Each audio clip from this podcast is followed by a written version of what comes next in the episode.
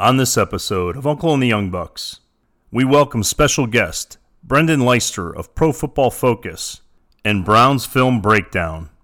You want football? He knows football, and we go in deep. That's next on Uncle and the Young Bucks. Let's do this.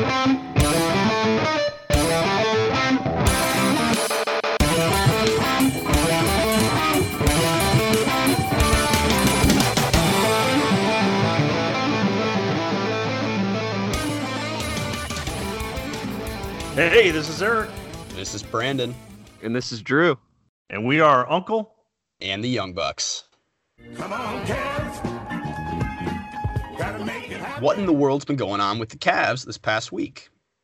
Nothing is the correct answer because it's the playoffs and the Cavs aren't in it. But they are currently searching for a new head coach. Some of the candidates that they brought in and interviewed are JB Bickerstaff, a former Memphis head coach, Alex Jensen, a current Jazz assistant, Jamahl Mosley, a Dallas assistant, Juwan Howard, a Miami assistant, and two Denver assistants by the name Jordi Fernandez and Wes Unseld Jr. I do not anticipate them settling with one of these candidates. I imagine they will continue to be interviewing people, probably uh, current assistant head, co- uh, current assistant coaches for teams maybe in the playoffs right now, and uh, we will probably get to a name later on this uh, later on this offseason.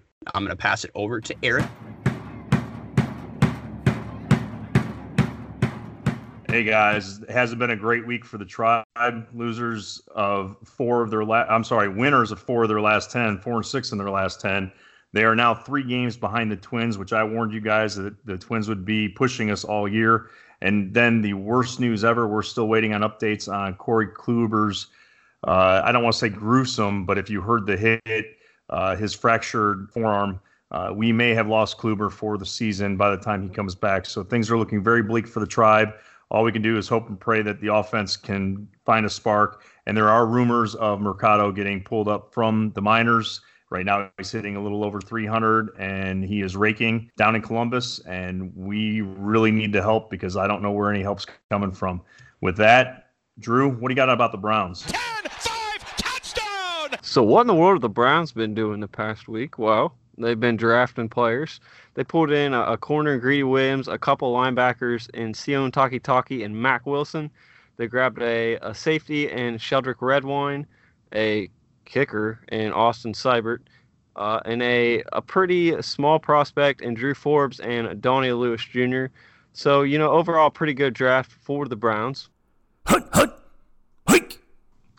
Well, guys, we were we were excited to be uh, joined by Brendan Leister of Pro Football Focus. He is an assistant football coach at Avon High School, an analyst for Browns Film Breakdown, an X and O's writer for USA Football, and uh, as well as his LeisterFootball.com. Uh, let's go to that interview right now. Hello and welcome, everybody.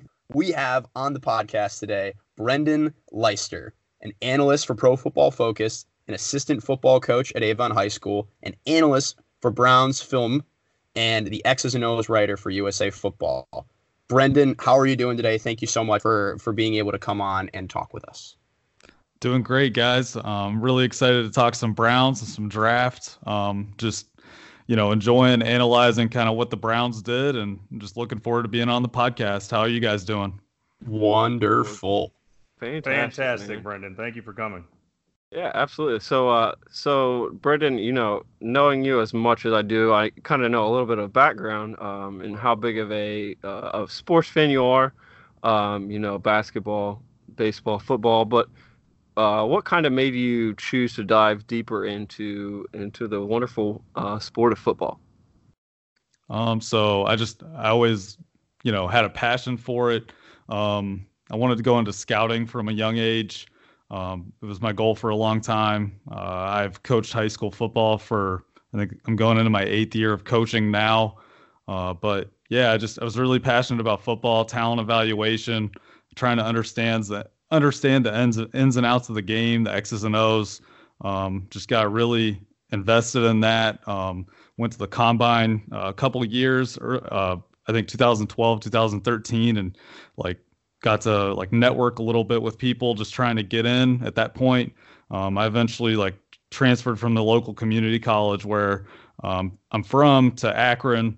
And from there, I kind of decided I wanted to pursue uh, more of the coaching side than the scouting side as I went through my education at Akron. Um, after finishing my master's degree, I decided to pursue a job uh, coaching at Hiram College, or at least co- coaching at the college level was my goal. So I started reaching out to a lot of people about uh, coaching jobs at that level. Uh, Hiram College, the head coach there, reached back out to me. I got to be the quarterbacks coach there in 2017. So that was pretty awesome after coaching high school for so many years at that point. I think I had coached five or six years at that point. Um, after one year of college, I kind of decided that that wasn't really the road I wanted to go down anymore. So I did some soul searching, looked around for some other, you know, jobs I could do.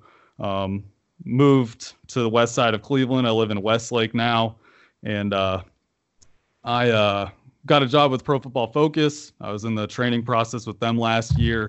Uh, it's pretty awesome. And then I also reached out to the head coach at, at Avon High School, uh, Coach Mike Elder. He's he's incredible. He's he's got an amazing culture at Avon, and uh, he you know brought me onto his staff. So now Go I'm just Orioles. we're we're the Eagles. Uh, You're the Eagles. I thought you were the Orioles. Why did I think it was it- the Orioles? yeah, Avon Eagles. But yeah, anyway, yeah. So like I just Well, hey, that, that that's not going to the cutting room floor. We're, we're keeping that one in. yeah, that's pretty funny, man. But yeah, anyway, yeah, I just uh, I really like, you know, anal- I've got really into analytics the past couple of years, just trying to understand that side of the game more too. But yeah, it started out with scouting, and now I just I'm really passionate about coaching high school kids, um, and then also just you know analyzing the game and trying to help people understand the game better through writing articles or my tweets on Twitter and just all that good stuff. Brendan, that that sounds like a really interesting kind of bring up for your football career and, and how how things have kind of turned out over the past couple of years. Uh, I know you said you, you started working at Pro Football Focus not too long ago. Do you mind telling us a little bit how you got your start there and, and what your kind of role is and maybe where you see that leading in maybe the next coming couple of years? Yeah. Um. So, I uh, I was looking for jobs at that point when I got finished with that year of coaching D three. Um, college. I just wasn't sure exactly what I wanted to do, but I had always looked at Pro Football Focus as something that was pretty intriguing. Um. So I reached out to them about opportunities, and I uh, I kind of I was. It's a pretty grueling training process. You know, they make you. Uh, break down a lot of games during the off season trying to get the job and then you get to a point where um where they throw some timed games at you and you have to get through so many plays and you have to have a certain level of accuracy and if you don't reach these benchmarks then you kind of get cut from the training process so Wow. Yeah, so there's it's pretty grueling. It's it's a tough process to get a job with them, and then um, I think two or three. I think there's two or three timed games, and then if you do well enough on those assessments, then they give you an opportunity to do work for them. So um, that was kind of how it how it went. I spent all of last off season uh, pursuing that the job with them, and finally found out like at the end of July that they were going to hire me, which was pretty Oh, wow. Um, and then, so with them, I do analysis, which is like live game analysis, um, mostly college games. I don't really do analysis on NFL games because that's more for more tenured people, more pe- people that are more experienced, just because NFL obviously is our biggest priority with us giving data to all 32 NFL teams. Um, of course, college is a priority too, but it's just there's so many games, and and we do give data to I think 50 FBS schools also, but it's just you know our lower level guys are like myself are able to do the college games more so. So i do live game analysis and that's grading every player on every snap of every play. Uh, we have a bunch of review processes too. We're collecting uh, tons of data for the from those games. And in the review processes other people uh, more tenured people are reviewing my work looking at it on all 22 um, we have like three or four sets of eyes on every game during the week and then we get some feedback after our game to see like how we did and what we can improve upon. And then my biggest role actually with pff is quarterback charting and that's uh, you know we chart every every pass by every fbs quarterback and then every nfl quarterback uh, during the season. So How many chart- hours a week do you put in on that, Brendan? uh how many? Let's see Like, is it a full time job? Is this, or is this a, you know? I do put in do you work full time hours. I I, Yeah. would- I don't put in. I don't get like full time pay, so to speak, at this point, but but I do put in full time hours during the season at least. Um, I work most weeks five to six days a week. Um, oh wow. I would say, yeah, I'd say that my mainly last season. I mean, I'd get up at six or seven in the morning and start working on quarterback charting. I'd work on it all the way up till football practice. And then some days after practice, if I still had work to do, um, I would go home and do more of it. So, you know, it's a grind. But the guys that are like way up above me, those guys work crazy hours. I mean, it's like 70 hours, 70 or 80 hours a week. So it's pretty intense stuff. But I really enjoy the quarterback charting stuff. And that's uh, what I'm most most passionate about with it. So, um, yeah, I just I really enjoy that aspect of it. I'm excited to get go into my second season and uh, hopefully well, you take can definitely hear it in your voice. Yeah, you can definitely hear it in your voice. I mean, it sounds like you have a massive passion for it. Like I said, following you on Twitter, I mean, you you do have great insight, and I've caught many of your quarterback tweets. So it's I appreciate that work, and and I usually when I see something you've said, I always feel confident presenting out, that out to the masses. So, thank you. I really appreciate that. Um, yeah, that's that's humbling. Thank you. No, hey, you, you earned it because you, you know what you're doing. But uh, just a dumb question for you. But who was your biggest find uh, of, of, a player that, or maybe you've developed a player, coached a player, or scouted a player? Who was the the biggest person you were able to to you know work on or with? Okay, so um, let's see, scouting. Uh, my biggest find would you, so could I just go with like talent evaluation, like a player that I scouted? Oh yeah, absolutely. Turned Anything, out yeah. being a pretty good player that went like drafted lower. Um, Sure. I would say that Travis Kelce would definitely be my biggest. I actually Ah, the Ohio tweeted at connection. one point. Yeah, that's true, but that wasn't really what brought me to him. I just thought that he was such a great athlete for his size at Cincinnati, and um, it was funny because I, mentioned going to the combine and networking with those people. Um, and since I'm diving a little deeper on this stuff, you guys are asking questions that people don't usually ask me on podcasts. Um, so I was actually at the combine that it was 2013, yeah, because Norv Turner was the offensive coordinator for the Browns, and I was in one of the hotels in Indianapolis, um, in the lobby trying to network with people, and there was a bunch of Browns coaches that were in there, and I got into a conversation with Norv Turner, and he asked me who, who my, a couple sleepers in the draft that year. I mentioned Travis Kelce, and I think you know because the coaches get in on the evaluation process a little later on usually, so I don't think he really knew who Travis Kelce was at that point. And I mentioned Travis Kelce. He goes, Who was his biggest game against? And I said, Duke, because it was the bowl game. I think it was the Belk Yeah. Bowl that year. He just dominated against them. It was crazy. The speed that he had for his size was pretty uncommon, and we see it now. Um, but he said, and that was the year, and I really liked Eifert too. I kind of had them as 1A and 1B in that tight end class. But he said, you know, it's not really impressive if you tell me that the best game that the guy had was against Duke. I, you know, when a coach asks you something like that, you, they want to hear Alabama or someone like that. And you know, that was right after Notre Dame had played Alabama in the national championship. So, uh, yeah, that was just an interesting little thing. And then I also mentioned Johnathan Cyprien to him. I was a big fan of him.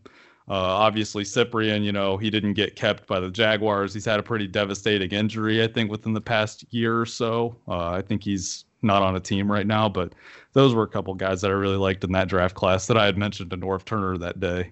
That's awesome. Have you coached any kids that have gone on to bigger, better things?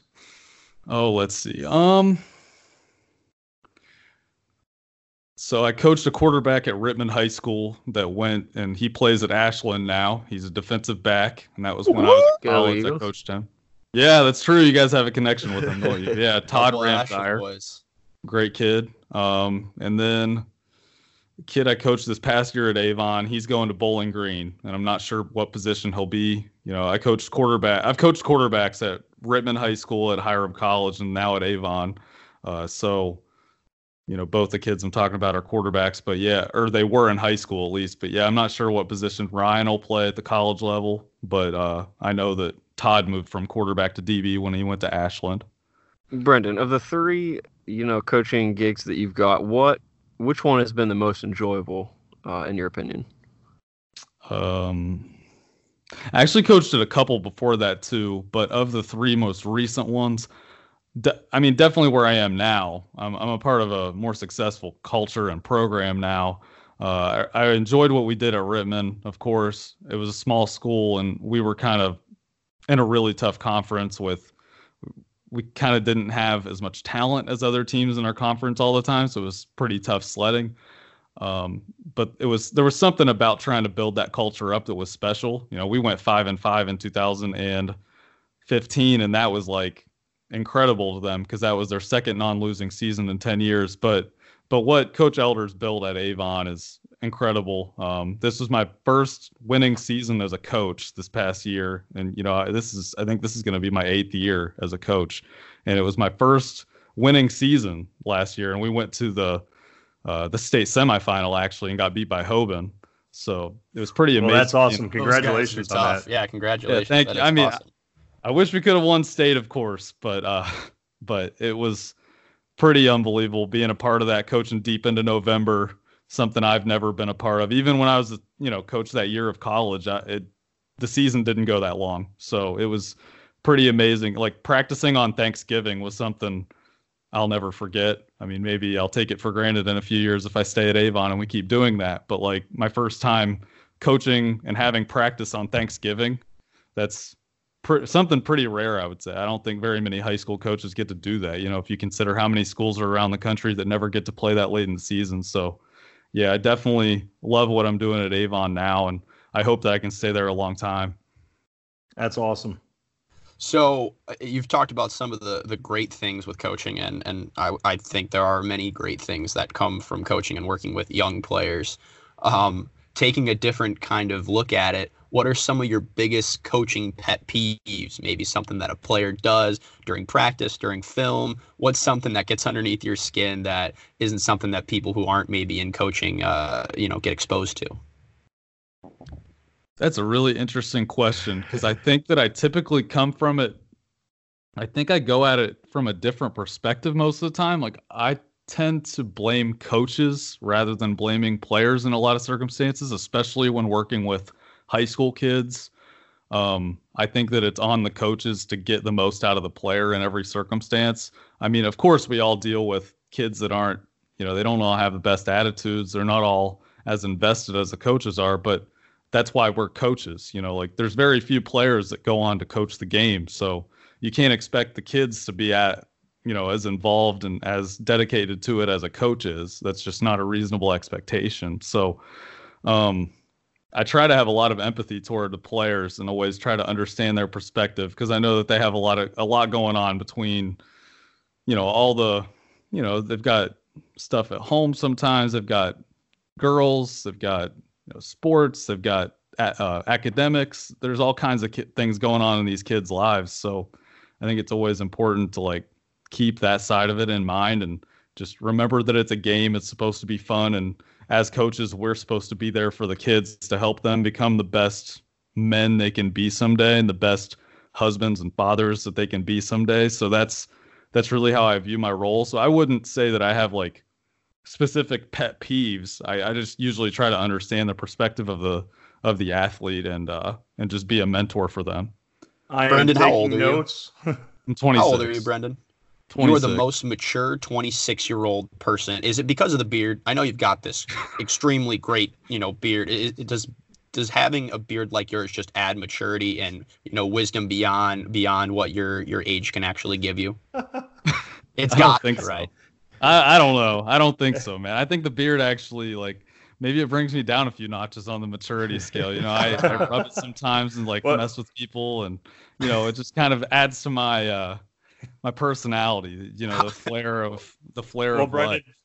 Brendan, I was saying when you were going through that list of stuff, I, I, I'm actually a youth coach. I've coached baseball for 10 years, and I, I was actually jotting down notes because a lot of what you said is exactly what I do when I coach. And but I, I, I mean, there were so many good things that you said there, and and I people that listen to this podcast I, and that are mentors and coaches, I hope they take a lot from that because we as youth coaches and high school coaches, you know, have a responsibility to those kids. Not all of them are going to make it even to college ball uh, and and you're very you're pragmatic about your approach, and and I, I I take notes of a lot of what you said. So thank you for that. We need more people Yeah, like Thank you.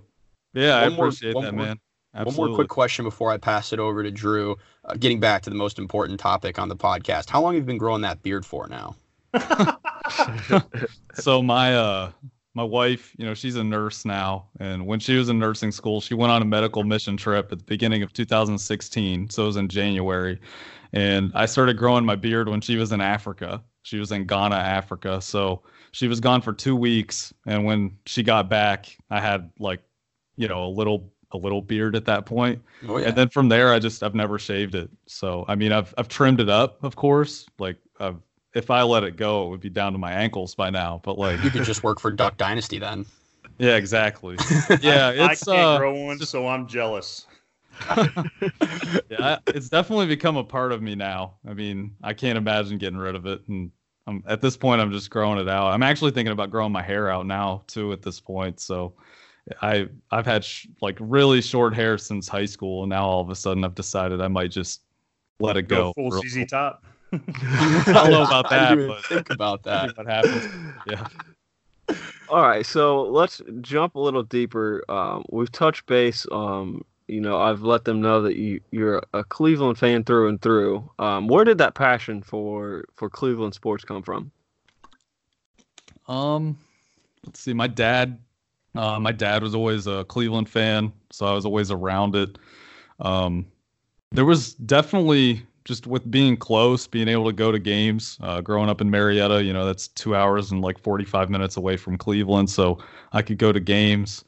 Um, I think I really just got sucked in like with the Browns. Just I just loved the Browns from a young age, like loving football from a young age. And there was just something about always hoping the Browns would turn around, turn it around, I should say, and and hoping that the Cleveland teams in general, like just always yearning for that championship, just wanting like wanting the Cavs to win a finals and wanting the Indians to win the World Series and the Browns to win a Super Bowl, of course. Like there was I don't know. I think that just made me super passionate about it. And then I'm also just I'm the type of person that if I get into something, I get super into something. Um, so like if I'm interested in something, I guess I've never been the type that just has like casual interests in things. It's usually like I dive headfirst into stuff. You know, that's try to interesting. really I gotta- understand it.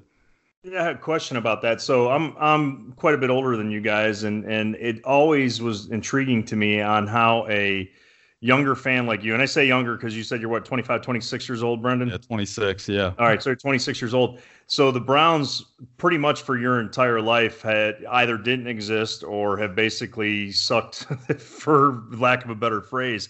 So I, I grew up, uh, you know, my first memory of the Browns was Brian Sipe and Red Right 88. So my first memory was devastation. Um, and I grew up through the, the Kosar years and through the 90s and whatnot. So I have a, a connection to, you know, a golden era. I won't say the golden era of the Browns, but a golden era of the Browns. How did how did somebody, especially not living in the Cleveland area, I mean, was your dad a Browns fan, and and how did you maintain that passion for the Browns? Because it's just you guys grew up in this era that there really hasn't been much to cheer about. Yeah, I, um, yeah. My dad always a Browns fan, always a Cleveland fan. He's like super passionate, especially about the Indians. Like he just watches every game. He actually used to coach baseball when he was uh, a lot younger. Uh, but yeah, I, I think that there it was always for me like I just uh just wanted to really understand it well. I got super into the draft too. Uh, I remember like watching, you know, Well, that is our drafted, Super Bowl. Yeah, exactly. it was for so long. Like when when they drafted Joe Thomas and Brady Quinn, I remember that really well. I remember the year when they passed on Haloti Ngata and drafted Kamerion Wimbley. So getting into all that so young and getting super passionate about the draft and and the Browns and just football in general, um, I think that all just kind of meshed together. And it Well, speaking just about the draft- my interest. So speaking about the draft, you know, in in years like this, how do you stay engaged in the draft when it comes, you know, because for so long the Browns that again, like I said, this was our Super Bowl for so long, and in years like this where we didn't have a first round pick and there's so much hype and so much anticipation for the upcoming Brown season, how do you, as an analyst, and you you go in and you you do all the scouting work, how do you stay engaged in the draft process, especially when it comes to our hometown Browns? Oh yeah, uh, I think that I'm just like although I am a, a huge Browns fan, I obviously want the team to do well. Um, I'm a football fan first, and I'm a you know a fan of just football in general, the draft in general. So I like to follow along with all the players, at least at the top. I used to write reports on like the lower, you know, the day three guys and all that. I don't do too much of that anymore because that's a lot of time wasted if you're spending a ton of time watching those guys, in my opinion, because very few of those guys ever end up panning out. It's better to just watch them once your team drafts them. But, but yeah, I mean, just, uh, you know, I was very interested in like Kyler Murray versus Dwayne Haskins versus the rest of the quarterback class this year. Very interested in, uh, you know, just the all the first round players and who's the top, you know, pass rusher, who's the top uh, cover players in the draft, who's the top you know, pass protecting offensive linemen. I, all that stuff was very interesting to me this year. Um, I will say that I wasn't very interested in like who the top running backs were. Uh, I don't know how much you guys follow with like what uh, you know more modern analytics have found with regard to like the run, like the value of the run game and the value of the running back in recent years. Um, it's died but, down over the past decade. I, I know that. Oh, so you had absolutely. mentioned two names. You had mentioned two names. I have a, a question talking about this year's draft. Who did you have ranked as your highest quarterback? Oh, definitely Kyler, Kyler Murray. Uh, I'm a big fan of his game. Uh, I don't. I'm not the type that ever lets like height and all that stuff really cloud my judgment when it comes to quarterbacks because I think that there's been a ton of talented players that have could have gone on to be good quarterbacks that have probably been weeded out.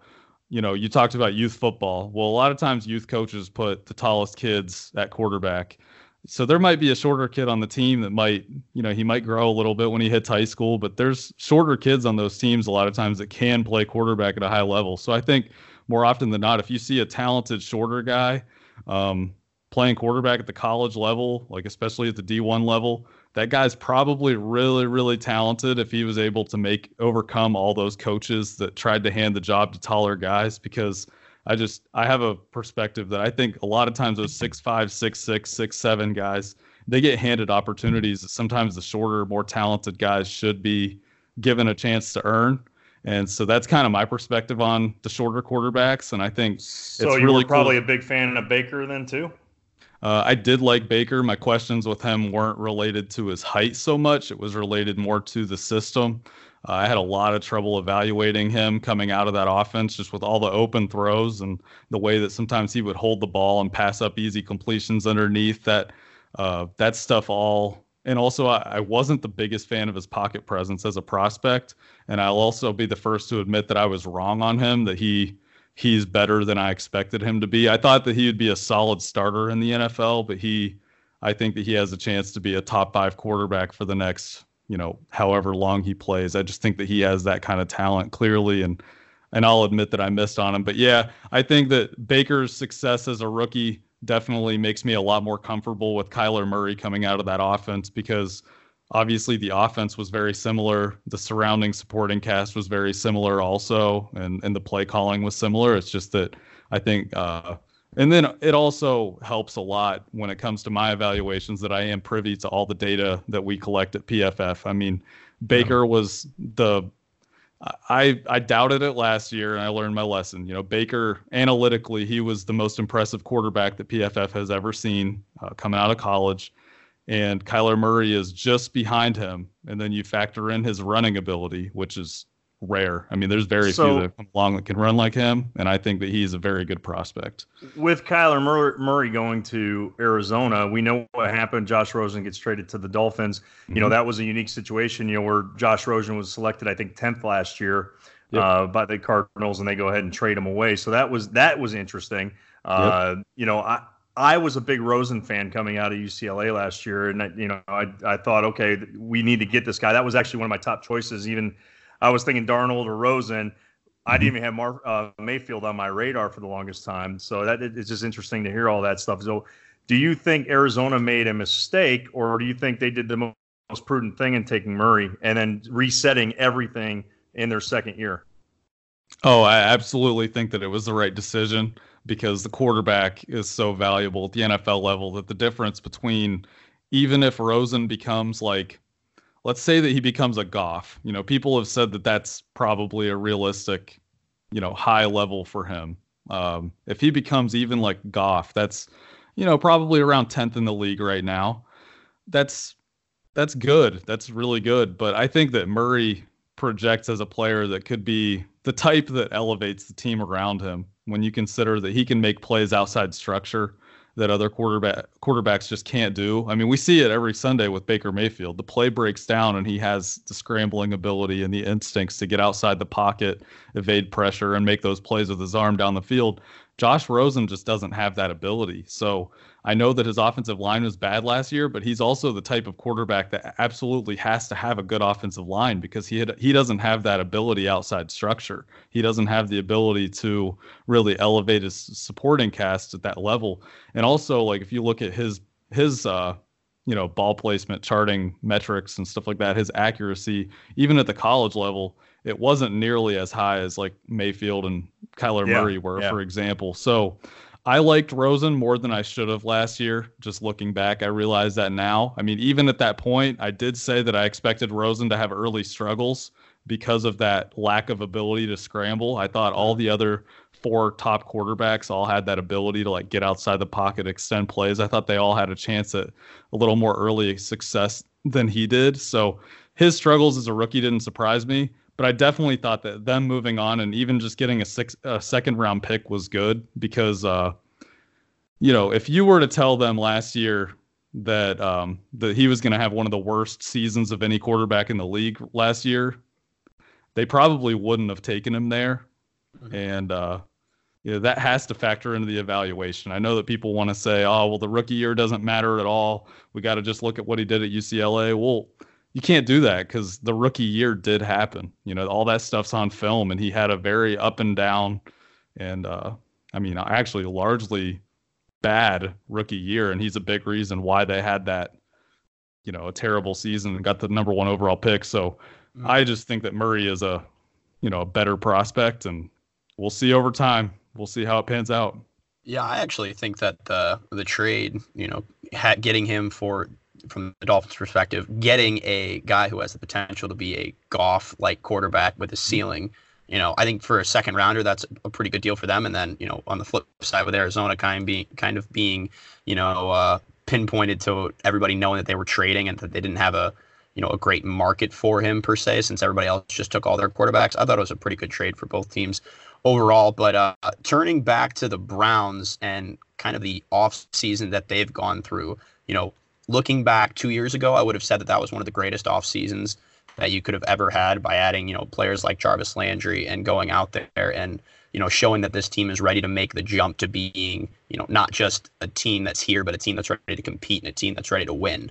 And we took that jump last year and everybody got really excited. And then this offseason happens and it's like were we planning on going for it all or are we just going to sit here and try to build slowly and dorsey has shown 100% we are all in and ready to go what do you think of the browns offseason to this point I think that their offseason has been fantastic. Um, I agree 100% with what you just said that, you know, if they don't make a couple of the moves that they've made, people would be saying, oh, well, you know, they're just building, they're taking, you know, s- slow steps forward. But like I mentioned earlier, I think Mayfield is the type of quarterback that he gives you a chance like now.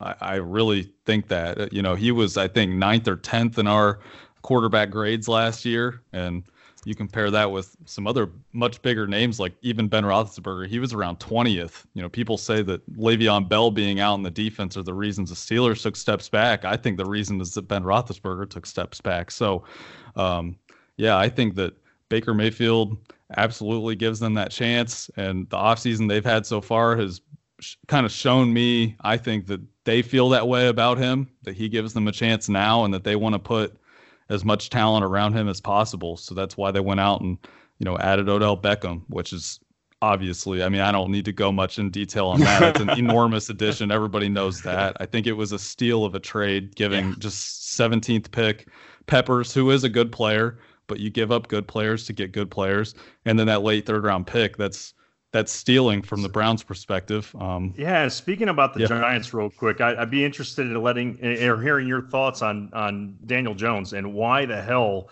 the Giants drafted him. Was there something that maybe you see that no one else sees since you you do this for a living? Because I was shocked that they did not take Dwayne Haskins. I thought for sure Dwayne Haskins was the perfect fit there.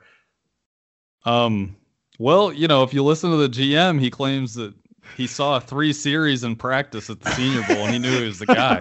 He hadn't even watched any film. I thought he was joking when he said that, to be honest with you, Brendan. And then I just realized, oh wait, no, this is Dave Gettleman. Anything goes. yeah, yeah, man, that's him. Uh, I saw some of Daniel Jones last season, and then obviously I studied him closer this offseason. I was kind of intrigued at first, you know, uh, watching last year, just casually, like, I guess I shouldn't say casually, but like working through his games for, you know, quarterback charting and stuff, just going through it. I was like, ah, this guy, you know, he looks good compared to most of the guys that I do work on, but that's, you know, a lot of times I'm working on average college quarterbacks or even subpar ones, so that you can't. That's not always a good measure, but I think that it's a guy that should have definitely gone on day two at some point. I wasn't really all that intrigued by him at all. Um, he just didn't, you know, his accuracy wasn't that great for me. Yeah, like he does. going- I don't think he moved the meter for anybody but the Giants. yeah, if you don't have great accuracy, I don't think you're, you know, a very good prospect. I mean, people can get into the the height. You mean accuracy is needed for the quarterback position? Yeah, The I. Browns didn't think so for the 10 years that they were drafting quarterbacks.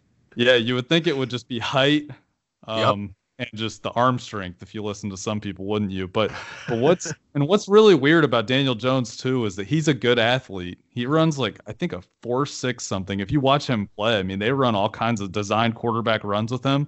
But if you listen to the talk about him, you would never realize that he's a really good athlete. He had twenty something rushing touchdowns in college, I think. And I So actually is he the week- anti Eli Manning? Yeah, they're not very similar at all. I made the joke last sorry, week. that- I, I don't mean to interrupt. I'm sorry. No, it's fine, but but I, I don't think Gettleman even realizes that really the offense they should be building right now is what the Ravens have built for Lamar Jackson. I mean, if they're really going to go all in with this guy, because he's a much better runner than a passer. I mean, build an offense like you know, like Buffalo did some with Josh Allen last year. You know, with the designed runs and all that stuff. Um, but yeah, he's a much better athlete than passer at this point, I think, and I'm not a fan. I was a much bigger fan of Will Grier, and and uh, you talked about Haskins. I think um, you know I think Haskins will be a solid starting quarterback in the league. He's another guy that I really questioned his ability when the play breaks down, um, outside structure, under pressure in the pocket. I think those are some really big question marks with Haskins, and I think going around 15 was about where he Yeah. belonged. I don't think that he was the type that should go like, you know, we've seen a lot of drafts recently where it was like one and two or one and three were quarterbacks. Now I could see why a team would take Haskins up there, but just for me, uh, I thought middle of the first round made a lot more sense. And I thought that Will, could? I thought of all the other quarterbacks, I thought Will Grier should have had the best chance to go in the first round actually. And I, I can't believe that he didn't go, you know, in the I second. know that was a shocker Yeah, myself. I really 'cause like I do Will. like him too.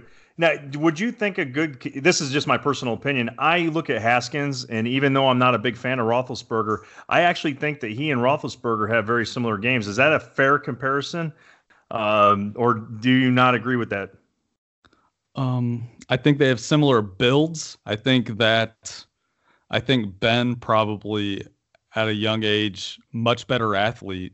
Okay. Um, and and I also think that like what the uncanny ability that Roethlisberger shows just under pressure in the pocket with guys hanging all over him, his ability to make accurate throws without his base underneath him, and also you know the scrambling ability. I mean, he's been a master at extending plays over the years, and I don't really see that from Haskins. I think Okay. um, Steve Palazzolo from you know he's one of our top analysts at PFF and he's been at it a long time for us. He does great work. He he mentioned Sam Bradford as a comparison for Haskins and if you look at the data and actually really really look at both guys closely, I think that's actually a pretty good comparison because from a clean pocket, both guys are pretty good. But uh, when things start to go wrong around them, I think that's when things kind of go, you know, troublesome. So, Brendan, before we before we jump into what the Browns did in the draft, um, I wanted to kind of get your opinion on another fit, a dude that we've seen uh, a couple times back in high school, Parris Campbell Jr. going to the Colts. Um, how do you think he's going to fit there, and do you think that was a good fit?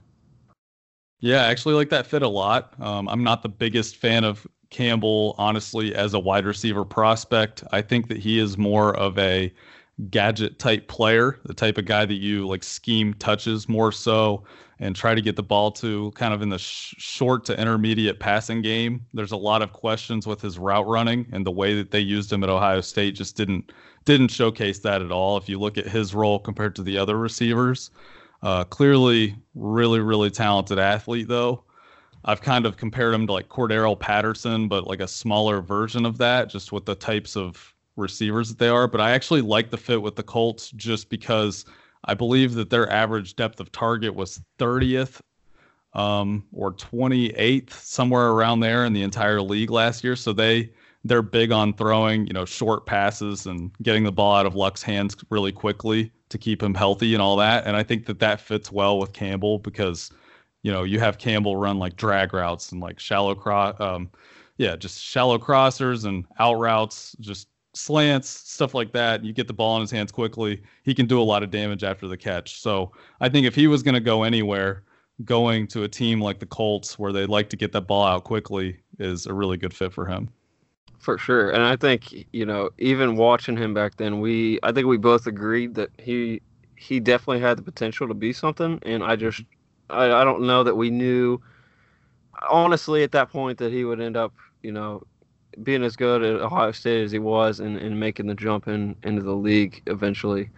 Um, but you know, going through free agency, um, the Browns definitely had some holes. Uh, the D line, um, I think we thought that that linebacker was probably a need. Um, what did you think of some of the guys they snagged in the draft? Uh, do you, what do you think their fits are? Um, on this team and how how you see some of them being used. And who had the best name? We had some amazing names. yeah, that's true. I mean, Mack Wilson probably is the best name, right? Or I don't know, Greedy Greedy Williams. That's name. a hell of a name. Yeah, I know. Like Mac, Mack Wilson. It kind of reminds me of um, oh shit. I'm sorry. What was the guy's name? Uh, yeah, it was a fullback that was named Mack Strong. That was a fullback. Yeah. Oh, man. Thousands. Like that's a great name. Yeah. First team all name. But then like Greedy Williams for a corner is a great name. Man, that's tough. Um, I thought by signing Sheldrick Redwine that we would have to get LeBron back because of that, right? like he just has to love come back. Fine, man. Yeah. yeah, I mean he's got to come back. He's going to request a trade back to Cleveland, and he's going to say, "Yeah, I'm going to pair up with Sheldrick Redwine, and, and I'm back with the Cavs." Yeah, that that kid I like. I like Redwine. He's a I, that kid impresses me. Yeah, yeah, I like him too. Um, to get into the fits a little bit, yeah, I I love the Greedy Williams pick. I think moving ahead of the Seahawks at that point was really smart because I think that Greedy Williams is exactly the type of corner that the Seahawks have gone after over the years. Uh, the big, long, you know, physical guy that can also like play really tight man man to man coverage down the field with good instincts and good ball skills. So I love that they went up and grabbed him there. Uh, I think that he's clearly going to compete with Terrence Mitchell for the starting job opposite uh, Denzel Ward. Um, so that's you know that's going to be a great competition between those two guys. I don't think either of those two guys has really any versatility to move inside and cover the slot. So unless they add another corner, I would expect CJ Carey to be the starting nickel.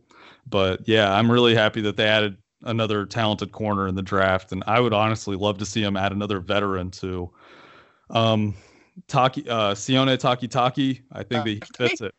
Yeah, I think he fits at will linebacker. I think that it's it's pretty funny that Kirksey announced his name uh, on the night of the draft because I think Takitaki is probably going to end up replacing him long term in Cleveland. That's exactly what I said. I, Hey, yeah. quite honestly, I can't wait to hear Doug Dieken try to say his name. yeah. Uh, but yeah, he he uh, he plays, you know, high motor, plays hard all the time. He's a great athlete. I know some of the scouting reports talked about stiffness, but I don't really see that honestly when I watch him. Uh, I didn't know a ton about him prior to the draft, but I took some time after they drafted him and really studied a few games. Um, he shows the ability, you know, for an inexperienced player at the position too, because he played uh, more on the edge and more like defensive end type role uh, prior to this past season, but playing more of a will linebacker role. He was dropping in coverage, you know, covering wheel routes down the field, breaking up passes. uh, dropping under out routes, uh, you know, getting in the quarterback's vision, forcing him to check it down, and then he would rally to the flat and make a big hit on you know running backs in the flat. It was just, I was really impressed by him, his instincts in the uh, in pass coverage for a guy that doesn't have a, a ton of experience there, and then also uh, just really good pass rusher. He had a ton of pressures, a ton of sacks in college. Um, and then also just you know he plays plays hard in the run game. I think the one question with him is missed tackles, but he also has a unique athletic ability that allows him to get in positions to make tackles or you know that other guys don't necessarily have. You know, guys that can't run very well aren't going to get even close to position to miss those tackles in the first place where at least he gets in a position to like alter the the running back's course even if he does end up missing the tackle. Um, Redwine, I think he'll probably mostly be a special teamer this year unless an injury happens. I expect Eric Murray to probably back up uh, Burnett and Randall at the safety spots. I think Murray is he's going to be a really strong asset for them, kind of like Boddy-Calhoun was last year because he can play either safety spot as well as covering uh, the slot, and he even played corner in college, and he has good numbers when he's played at corner too. So in a pinch, he could play pretty much any spot in the secondary. Uh, but Redwine, really good special teamer. He was on a ton of Miami special teams units, and he plays hard all the time on special teams, which is what you want to see from a guy that plays or that gets drafted day three, because those guys a lot of times have to earn their spot on the team uh, by playing special teams, and that's how they're going to thrive long term. So, talking about day three picks, what about Mack Wilson? How does a player like Mack Wilson fall to the fifth round, especially a linebacker coming out of Alabama who? For all intents and purposes, was a five-star recruit, and and and I don't think he played terrible at Alabama. So how does a player like he him drop to the fifth round to the Browns? Yeah, I think that he was up and down in his college career, and he never quite lived up to the uh, billing, you know, as a five star recruit. Uh, I don't think that he is quite, or I, I, I guess, I guess I should say I don't think, but I'm more confident than I think. I, I kind of I know that he's not on the level of like Mosley and some of the other guys that they've had, just based off how he played in college and stuff. He he's like a flash player where he'll flash in the run game, he'll flash in coverage, he'll show that you know the sp- the unique ability that got him to be become a five star recruit. But I think on the whole, he leaves something to be desired when you watch him play. Um, he has made some you know big plays on special teams. I know going back to his freshman year, he had a highlight that was like all over Twitter. Uh, where he like laid someone out on on kick coverage. So oh no, he murdered him. I'm pretty sure that kid yeah. died later that day. exactly. Yep. That you guys know the play. Yeah, so it's scary. That, so that's something that's important again uh, for a day three player. But yeah, I I think that he's going to be depth at Mike linebacker. Um, I think you know they signed a, Dar- a Darius Taylor. I expect him to be the backup at that spot, but I'm not 100% sure how they'll use the linebackers yet as far as the depth. So it's possible that Taylor will compete at Sam backer with Avery or with uh, Ray Ray Armstrong. So I'm interested to see how those guys are used. But I think Mack Wilson clearly will be the second or third Mike linebacker, and he'll have a role on special teams. I wouldn't expect him to really play much defense this year unless there's a, an injury or two that happens. But long term, clearly a really talented guy. You just have to hope that the coaches can get it all out of him. Good, good, good. A kicker. So, yeah, the, the, yeah. the kicker uh, What's that? That's been a big topic of conversation yeah. in Cleveland sports talk this week. Oh yeah. Yeah.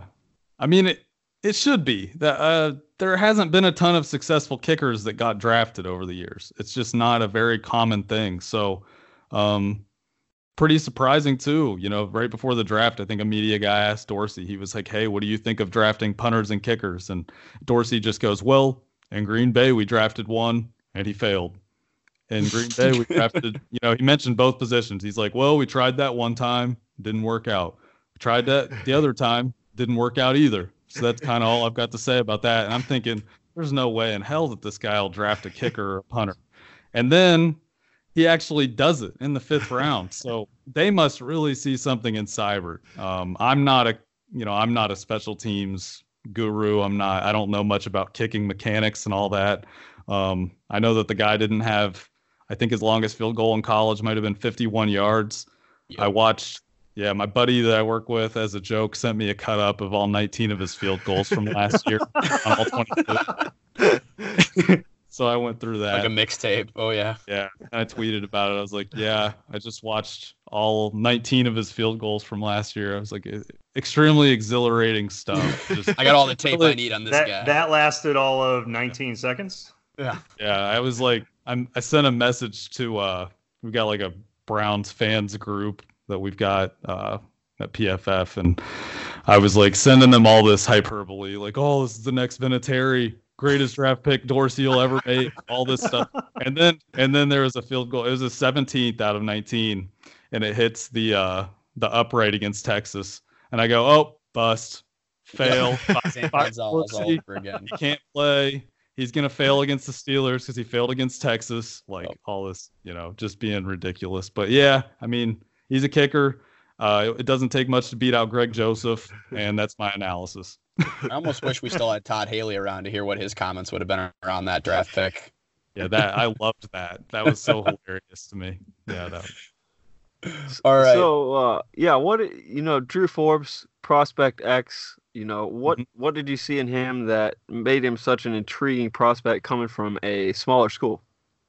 yeah, he um, he's a really really good athlete. Um, I know this guy on on Twitter. It's at Math Bomb. Uh, I forget what his name is exactly. I think it's Kent Lee Platte maybe, and he does this like score. It's an athleticism score for like every prospect, and he makes these cards and then he tweets them out, and it's pretty cool. It's like a profile on every guy, and uh, he did one on Forbes, and you know he was in like the 90th, 90 plus percentile for an offensive lineman. So we're talking about a really really good athlete that dominated his level of competition, and um, just clearly a really nasty guy on film. And as far as what the Browns do on the offensive line, I'm from here on out, I'm pretty much just gonna defer to uh, to Campen, the you know the offensive line coach, because I really love I love what he's done, you know, in Green Bay over the years, developing later round picks. He's done it over and over, and I love that they didn't go out and address offensive line on on day two necessarily, because I think that this is the type of thing that you can do when you have a great offensive line coach is you can draft guys later on get them in the building, get them in the system with a with a good offensive line coach, let him develop the guy for a couple years, and then hopefully you can let go of someone that's paid maybe more than they should be, and slot them in at a cheap price, and you can just kind of keep recycling on the offensive line but sustain a high level of play. So uh, exactly, and that's what makes me not worry about Corbett at all. Uh, because I know when we we made that trade, and everyone's like, "Well, we only have Austin Corbett sitting back there," and that's why you were talking about with our offensive line coach. I trust in what you know. We're doing the same kind of thing we did over in Green Bay, so it's it's it's kind of I'm not as worried about it to be honest with you, and basically about what you know exactly the reasons you said, Brandon. Brendan. Yeah, and I'm also going to defer to him, obviously, on like whether the guy plays guard or tackle. Um, I think that they they announced him as a guard when they picked him, so that was like I do this depth chart on Twitter that I tweet out and I update it all the time to try to give people, try to give fans an idea of where players will fit on the team and stuff. I slotted him in at left guard, I think, as like the third stringer behind um, Kush and Bitonio. But if Campen thinks that he has the ability to play tackle, then heck, try him there. I mean, you should always try a guy at tackle first and let him fail at tackle because guards are a lot easier to find than good tackles. So if this guy can hang at tackle, try him out there. Absolutely. So the last pick, Donnie Lewis junior Mhm. uh, another DB. Um, obviously, just depth if he makes the team. What did what did you see with him? Um, he played a ton of snaps in college. I think, thinking back, I think he played around 2,800 snaps in college. Uh, four-year guy. He played all four years at Tulane. He had a lot of plays on the football. Um, I think he has versatility versatility to play inside and outside, which, like I said before, whoever the fifth and sixth corner are going to be, they're going to have to have that versatility because Ward is only going to go inside when his man does, because he's probably going to be matched up with a specific guy a lot. And then Greedy and Mitchell, I don't think they really have that versatility to play inside so much. So uh, Lewis, you know, he's going to have to show ability to play as a nickel, I think, to make the team, and he's really going to have to show out on special teams during the preseason. Um, but overall, I mean, it's a guy, you know, seventh round pick. It's those guys have it tough. It's it's a low chance that he ever, you know, amounts to a ton, but but you got to hope that, you know, you got to hope that he does. Just just because we're Browns fans and you hope for the best. That's all we do. That's all we have. Glass half full, baby. Glass half full. Uh, so Brendan, I'm going to ask you to do something that I absolutely resent, but I'm interested to hear what your response is going to be. I don't like when people try to give a grade per se on a draft class because we don't know how to evaluate these guys until you know maybe three, four years after they're drafted and have played those amount of respectable years in the NFL. But give me your way too early Browns 2019 NFL draft grade. I agree with a 100% with what you said. Uh, by the way, I'm not a big draft grade guy. Um, I'll say I'll give him I'll give him a B. Um, I mean, how can't or- you give him an A? We got OBJ. I agree. I agree with that. I'm- 17th pick for OBJ. I'm looking more. Actually, I'm actually I'm gonna switch it up. I'm gonna go C plus, and I'll give my uh, my reasoning for that. I I love. I'm glad you're not my teacher. Holy crap, your curve sucks. I'll give my reasoning. Hopefully you understand. So I would have liked. So obviously OBJ is a fantastic pick. I already talked about the trade, but that's not necessarily you know a pick on draft day that they made. So let's just look at the guys that they brought in over the weekend. Absolutely, yeah. Um, I think trading up for Greedy Williams that was a good decision.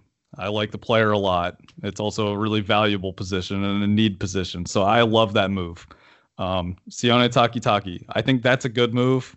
I um, I think that I would have liked to see them move back a couple times, accumulate some more 2020 picks. Also, maybe add another pick or two this year, just to keep adding talent to the roster because there's some still some spots on the team where they lack depth, like defensive line. Um, you know, you look at their backup defensive tackles. It's Carl Davis, Brian Price, um, Those are some real Von- household names there. Von Coley, and then there's um, I think his name's Devaroe Lawrence. So these are guys that you know, there's huge question marks. And Ogunjobi played 930 snaps last year. Having Richardson instead of Coley, yeah, that's fantastic. Obviously, huge upgrade. He he can actually rush the passer and give you something, and you know, give you something in general. But behind those two guys, they have next to nothing. So not addressing that position at any point during the draft, that's pretty questionable. Um, there were a lot of people that thought it was a really good defensive line dra- uh, defensive line class. So if we don't see them add like like you know, there's the rumors now about Gerald McCoy and all that, and I don't know how they'd even figure that out salary cap wise. But if they don't add another defensive tackle, that's it's really questionable if one of those guys gets injured, and also just with the rotation. So I have to take that into account with the, with evaluating their draft. Um, but I like the Takitaki move. I just I think in general, just generally speaking, I would have liked to see them since they moved up and grabbed greedy. I would have liked to see them move back once or twice and just stockpile a couple more picks. Also, taking a kicker in the fifth round, that that's just really really questionable. Like I already touched on that, but you know, taking Zane Gonzalez, even at the time, I mean, he had broken records at the college level for kicking, and he was a great kicker prospect. And they took him in the seventh round, and I questioned that pick just because picks on kickers don't work out very often. They spent a fifth. I mean, fifth round picks have a much higher chance of pan- panning out than a seventh round pick or an That undrafted pick free got agent. you Just- last year. yeah, exactly. Just if you look at the numbers. So I think there were some questionable decisions made if you just look at the process. But but in general, I do like the players that they added. Um, so overall, yeah, I'm gonna go C plus, and and I, I love obviously I love Beckham. I think they added a lot of talent to the roster. I think probably three or four of these guys will impact the roster for the next four years, hopefully even longer. Uh, but I think there's definitely things that you can question, and and also I think looking at the undrafted free agent class, they brought in only like one or two defensive tackles in that. So and and neither of those guys were like big names either. So they're gonna have to they're gonna have to surprise us. One of these guys on the roster is gonna have to surprise us as defensive line depth, or uh, they could be in trouble this fall at that position. You touched upon, you know, maybe needing some more depth at the defensive tackle position. After this, you know, off season is kind of wrapping up here, what are some of the still biggest holes or maybe more so areas of depth that need to be addressed other than maybe the defensive tackle position?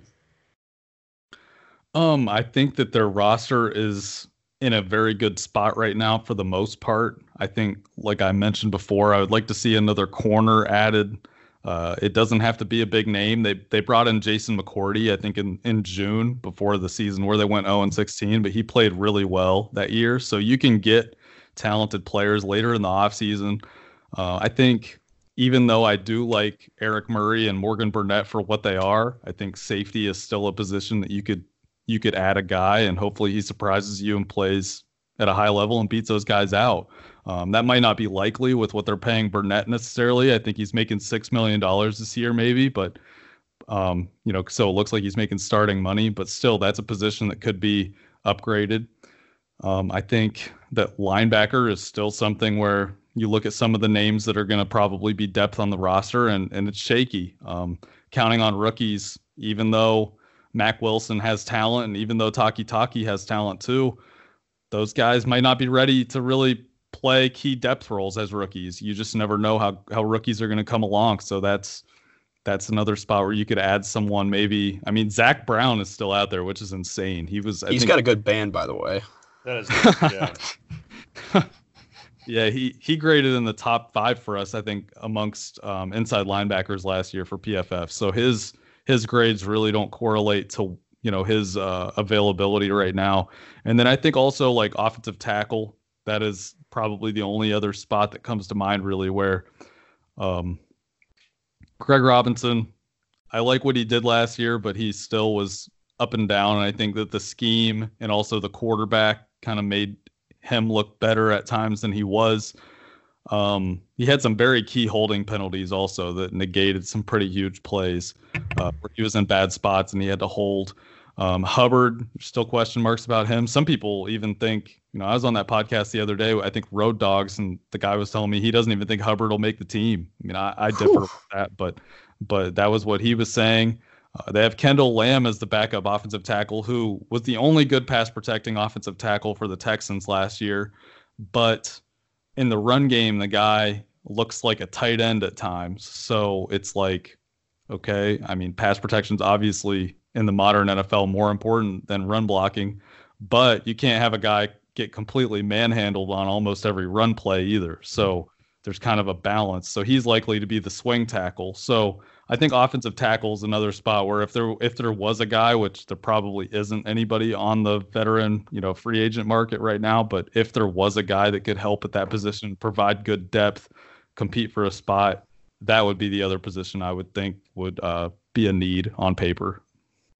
Uh, this has been just a treat, Brendan. I, I really appreciate everything and your your in depth insight and everything. Been fantastic. I don't, guys. I don't know if you have any more questions uh, for Brendan. I mean, this has been. Uh, I mean, I, I can't thank you enough, Brendan. Yeah, thank you guys. It's been awesome. I really enjoyed talking to you. Um, it was it's fun because you guys went at it from a different angle. Um, I've never really talked about Well, like and I do wanna tell you- all that stuff.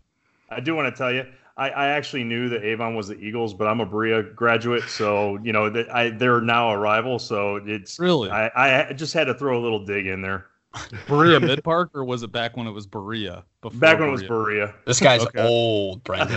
Real old. He's Our game against the them last year. Man, He's our game uncle last for a reason. So week 10 last year, we played them. That game was unbelievable. They have a quarterback that's going to Rice, or at least he was. I think I heard he decommitted actually, but he had a cannon. They put up, I think the final score of that game, I think we scored, what was it, 77 or 84? They scored, man, they scored over 50. That oh game was Gosh. unbelievable. It, it went Basketball sport. until almost I'm 10 so I think. I'm so old that they were the Berea Braves back in the day, and it was the Mid Park Meteors.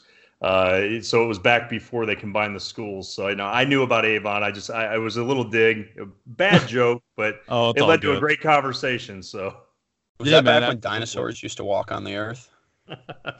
that's the worst joke I've ever heard. Sorry. Well, Brendan, we uh, like Eric said, we we thank you so much for for coming on with us today. I think we all can walk away learning a little bit, feel a uh, a little more informed, uh, and we we hope to talk to you soon. Yeah, thanks guys. And but uh just ask me to come on anytime and I'll try to make it work. Take care.